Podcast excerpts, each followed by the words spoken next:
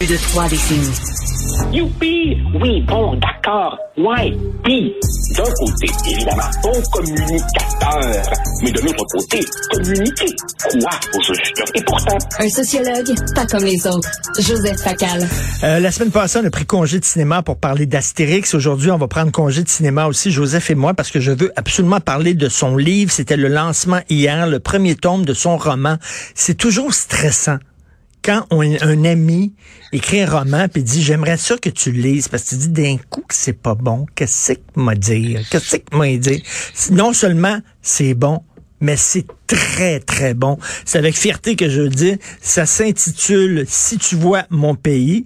C'est le premier tome, six cents pages. Le deuxième tome sort en février, un autre six cents pages, mille deux cents pages. Et c'est une saga qui raconte l'histoire des patriotes de dix-huit cent trente-sept, mais vue là, à partir de...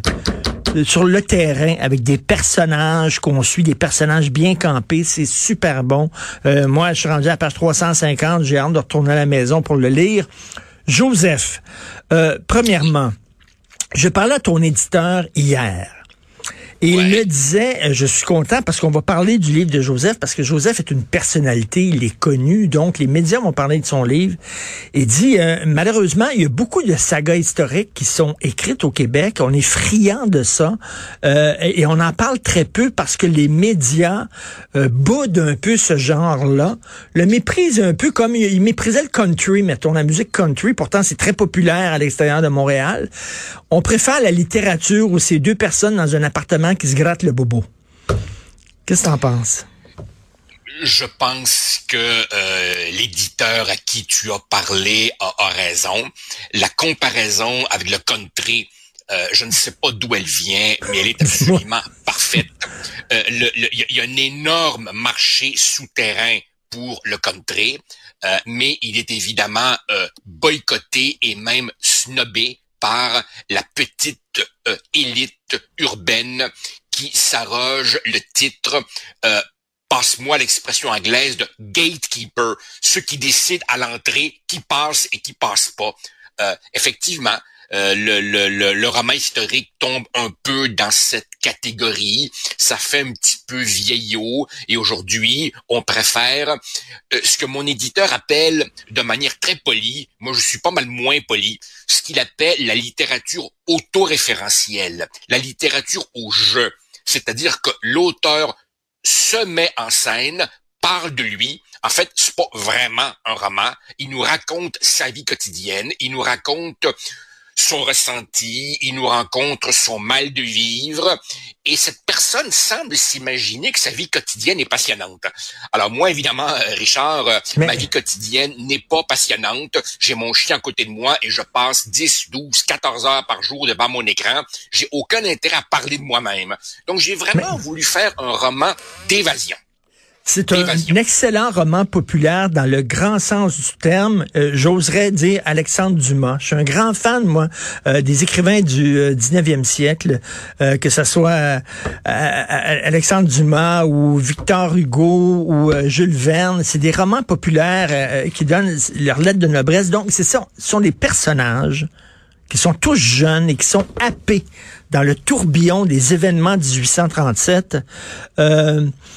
Premièrement, euh, j'ai appris beaucoup de choses sur...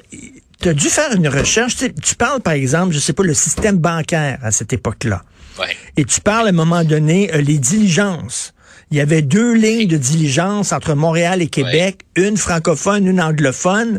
Euh, et c'est jamais, là, c'est, c'est, c'est pas un essai là, historique, c'est rentré dans, dans, dans, dans la narration. Ouais. Et je me suis dit, hey, quand même, la médecine à cette époque-là, c'était comment? Euh, Montréal, ça ressemblait à quoi quand tu te promenais dans le Vieux-Montréal, puis c'est la rue Saint-Paul? Ça ressemblait à quoi, la rue Saint-Paul? Puis je le vois, là, je lis ça, puis je vois. Mais ça prend beaucoup de recherche avant de t'embarquer dans un... Dans... Richard, je te dirais que je te dirais que l'écriture à proprement parler a dû me prendre sept, huit, peut-être neuf ans. C'est dur à évaluer parce qu'évidemment, j'étais pas à temps plein là-dessus, hein. Il fallait que je fasse ma job à l'université, les chroniques, et cetera. Mais avant même d'écrire, en amont de tout ça, il y a un énorme travail de recherche, euh, pour ne pas dire de niaiserie, tu vois. Euh, quand on prenait la diligence, ça prenait combien de temps pour ben aller oui. de, à Montréal, de Montréal à Québec? Et puis, par exemple, à l'époque où les gens ont commencé à le faire en bateau, euh, à quel moment de l'année le bateau, euh, euh, le fleuve gèle et, et, et le transport en bateau n'est plus possible? Si tu vas, mettons, à, à Boston, là, c'est quoi les distances? Le système bancaire que tu as, que tu as évoqué, le système bancaire était totalement différent et donc permettait certaines fraudes qui aujourd'hui ne sont pas possibles. Euh, les, les débuts de l'anesthésie, il y avait des gens qui tâtonnaient un peu partout. Pourquoi d'ailleurs est-ce qu'on est-ce qu'on est-ce qu'on amputait si si fréquemment à cette époque? Parce que la job devait être faite en deux minutes à, à peine, là, donc on n'avait pas le temps de véritablement réparer. Et tout ça m'a demandé un énorme travail. Ça doit. Et en fait, pour, oui, pour te dire, Richard, avant même, je ne sais pas combien combien de fois je, je t'ai dit ça, mon univers, c'est au moins autant le cinéma que la littérature. Avant même d'écrire, j'avais scénarisé toute l'histoire. Mais... Je savais qu'il y aurait soixante-trois chapitres, peut-être soixante-deux ou soixante-quatre en bout de course, mais on, on était à peu près dans ces eaux-là, et je savais d'avance qu'est-ce qui allait arriver à chaque mais, personnage. Mais est-ce que ça t'insulte de te quand je te dis c'est comme c'est comme regarder une série? Vraiment, je, je lis ça et je, je vois, je vois, j'entends les bruits de la carriole et tout ça. Est-ce que est-ce que ça t'insulte de dire c'est écrit comme une série pas. Télé? Mais mais mais mais mais j'espère bien. Euh, moi aussi, je suis je suis de de ton école. Pour moi, roman populaire euh, n'a rien n'a rien de péjoratif. Qu'est-ce qu'on voudrait? Des romans impopulaires, des romans illisibles. Voyons donc, c'est tout à fait normal que, que qu'un romancier, un écrivain cherche son public et se dise qu'est-ce que le monde vont aimer lire. Et je vais te dire une chose, Richard. J'ai mis je sais pas combien d'années là-dessus, mais l'idée même un jour d'écrire un roman, je devais être au début de la vingtaine. Et je m'étais dit, un jour, je me lancerai dans un roman. Et je ne sais pas qui, j'aimerais retrouver, je ne sais pas qui m'avait dit, écris ce que tu aimes lire. Ouais, écris ce que tu aimes lire. Et là, j'ai réalisé que ce que j'aime lire, moi, c'est bien entendu euh, Alexandre Dumas et aussi, bon, Flaubert, Balzac, Zola, les grands écrivains classiques du dix-neuvième siècle. Et aujourd'hui, au vingtième siècle, par exemple, excusez-moi, moi je trouve que moi je trouve que Ken Follett, je trouve que Stephen King, ce sont des immenses écrivains. Et ils visent le grand. Et ce sont ce sont des feuilles des feuilletonistes, c'est-à-dire là à l'époque là, euh, euh, Dumas écrivait un chapitre, puis euh, il fallait que t'attendes une semaine pour lire l'autre chapitre la semaine prochaine. Ce sont c'était l'ancêtre des séries télé. Absolument, absolument. Et moi, tu sais, euh, je, je, je, je considère pas que j'ai des, des, des idées personnelles à ce point puissantes et originales qu'elles méritent un livre à elles-mêmes. Tu sais, je vois pas pourquoi je me mettrais en scène, moi, pour dire ce que je pense. Alors, dans ce livre, je suis quelque part partout mais, et nulle part. Mais tu es partout, partout. Tu es partout parce qu'il y a des réflexions qu'on a régulièrement, toi et moi. Par exemple, qu'est-ce qui est mieux, le crayon ou le fusil? Euh, est-ce que euh, est-ce que utiliser euh, la violence, ça fait avancer ta cause ou ça la fait reculer? Euh, est-ce que je oui. devrais mettre mes énergies dans la politique ou ça donne rien, puis je devrais, je devrais mettre mes énergies dans la rue? Euh, c'est des questions, on, on, on parle de ça régulièrement, toi. Donc, c'est toi qui es là-dedans, là. Oui, oui, oui, oui, c'est, c'est moi qui est là-dedans. Mais ce que j'essaie de dire, c'est que j'ai oublié, j'ai, j'ai, j'ai essayé de me tenir loin de ce qu'on appelle le roman à thèse, c'est-à-dire le livre qui n'est qu'un prétexte pour l'idéologie de l'auteur. Et euh, quand je fais parler ou dialoguer les personnages, j'introduis, oui, les idées qui sont les miennes, les questionnements qui sont les miens, mais il n'y a aucun personnage, euh, à un moment donné, qui est moi. Si tu lis, par exemple, certains romans de Dostoïevski, il y a des passages où, euh, oui. alors, le, un personnage dit au professeur, « Professeur, expliquez-nous oui. votre théorie. » Et les deux pages suivantes sont une conférence. Puis tu vois bien que c'est Dostoïevski qui, qui pitch sa cassette, tu vois. Exactement. Moi, j'ai essayé de mettre des bribes comme ça d'idées, de réflexion, mais mais mais, mais dans dans, dans l'histoire. Et en terminant, ça. ça a de l'ambition, tu sais. Tu sais, quand tu tournes un film, t'as, t'as un budget à respecter. Tu peux pas tourner dix mille personnes descendant euh, une colline sur des chevaux. Tu sais, on n'a pas les budgets pour ça. Mais quand tu écris, écrire, il y avait dix mille personnes qui descendaient la colline en cheval, ça, ça coûte pas plus cher que de dire il y avait pas les maris dans un appartement. Alors moi, j'ai tout le temps dit pourquoi on, on pense petit lorsqu'on écrit, alors que tu... Il faut, il y a de l'ambition, il y a un souffle dans ton roman.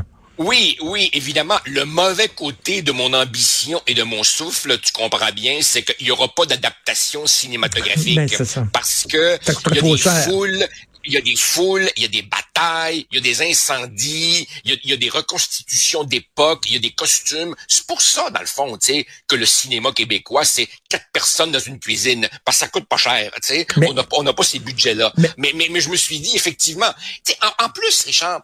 Si j'avais été un jeune auteur dans la vingtaine qui commence, qui veut faire sa place et tout, mais je me suis dit, à mon âge, ce sera un... un je, je frappais un coup de circuit de l'ébut rempli, comme ce sera probablement... Je, je sais, non, ce sera pas mon seul, je, je vais me réessayer. Mais, mais je m'étais dit, au point où j'en suis rendu, je vais mais... me gâter. Et donc, je me suis dit, pleine sauce. Écoute, euh, euh, c'est pas un film, mais on a un écran dans notre tête, puis euh, on a un projecteur, puis moi, vraiment, je la vois, là, je, je vois cette série-là. Et, écoute, t'es un vrai romancier, t'es un, t'es un vrai romancier, t'es pas un gars qui a des prétentions de romancier, t'es pas un gars qui joue au romancier. Euh, maintenant, après euh, politicien, euh, essayiste, chroniqueur, t'es un romancier. Vraiment, c'est super bon. Euh, et, et je le dis là avec passion, j'ai, j'ai hâte au deuxième tome. Lisez ça parce que, je vais vous dire franchement, je connais plus l'histoire de la France et l'histoire des États-Unis que l'histoire du Québec, malheureusement. Puis je pense que c'est le propre de ben des Québécois. J'ai appris plein, plein, plein de trucs. Et en plus, c'était des jeunes qui faisaient la Révolution à l'époque. Joseph, c'était des gens qui avaient vingt-cinq à trente ans. Et, et oui, qui le démontrent bien, là. Oui, c'était des jeunes. Tu sais, je me suis dit, je me suis dit, s'il y a une chose que j'ai pas le droit de faire, c'est d'ennuyer le lecteur. Si le lecteur daigne me consacrer un peu de son temps, il faut que je sois à la hauteur. Alors je me suis dit, qu'est-ce qui va allumer les gens? Mais ce qui allume les gens, ce sont les passions humaines fondamentales. Et les passions humaines fondamentales, c'est l'amour, la trahison, la soif de pouvoir, le goût de changer le monde, le goût de lutter contre ce que tu perçois comme de l'oppression. Euh, alors j'ai, j'ai, j'ai essayé de faire des personnages vivants, euh, hauts en couleur, euh, campés dans leur époque, mais qui ont aussi des sentiments qui, je pense, sont éternels. Ben, tout à fait. Lisez ça. Si tu vois mon pays, tome un, La tempête, six cents pages qui pensent comme ça. Merci, Joseph Facal, le romancier. Euh, je retrouve le chroniqueur lundi prochain. Bon week-end. Avec plaisir. Salut. Salut. Alors, euh, merci beaucoup à l'équipe fantastique avec qui je travaille, à la recherche Florence Lamoureux, Marianne Bessette. Merci, André-Sylvain Latour. C'est Tristan Brunet Dupont euh, à la réalisation, la mise en onde, le Géant Beaupré euh, de Cube Radio. Euh, passez un excellent week-end. On se reparle le lundi huit heures trente. C'est Benoît Dutrisac qui prend la relève.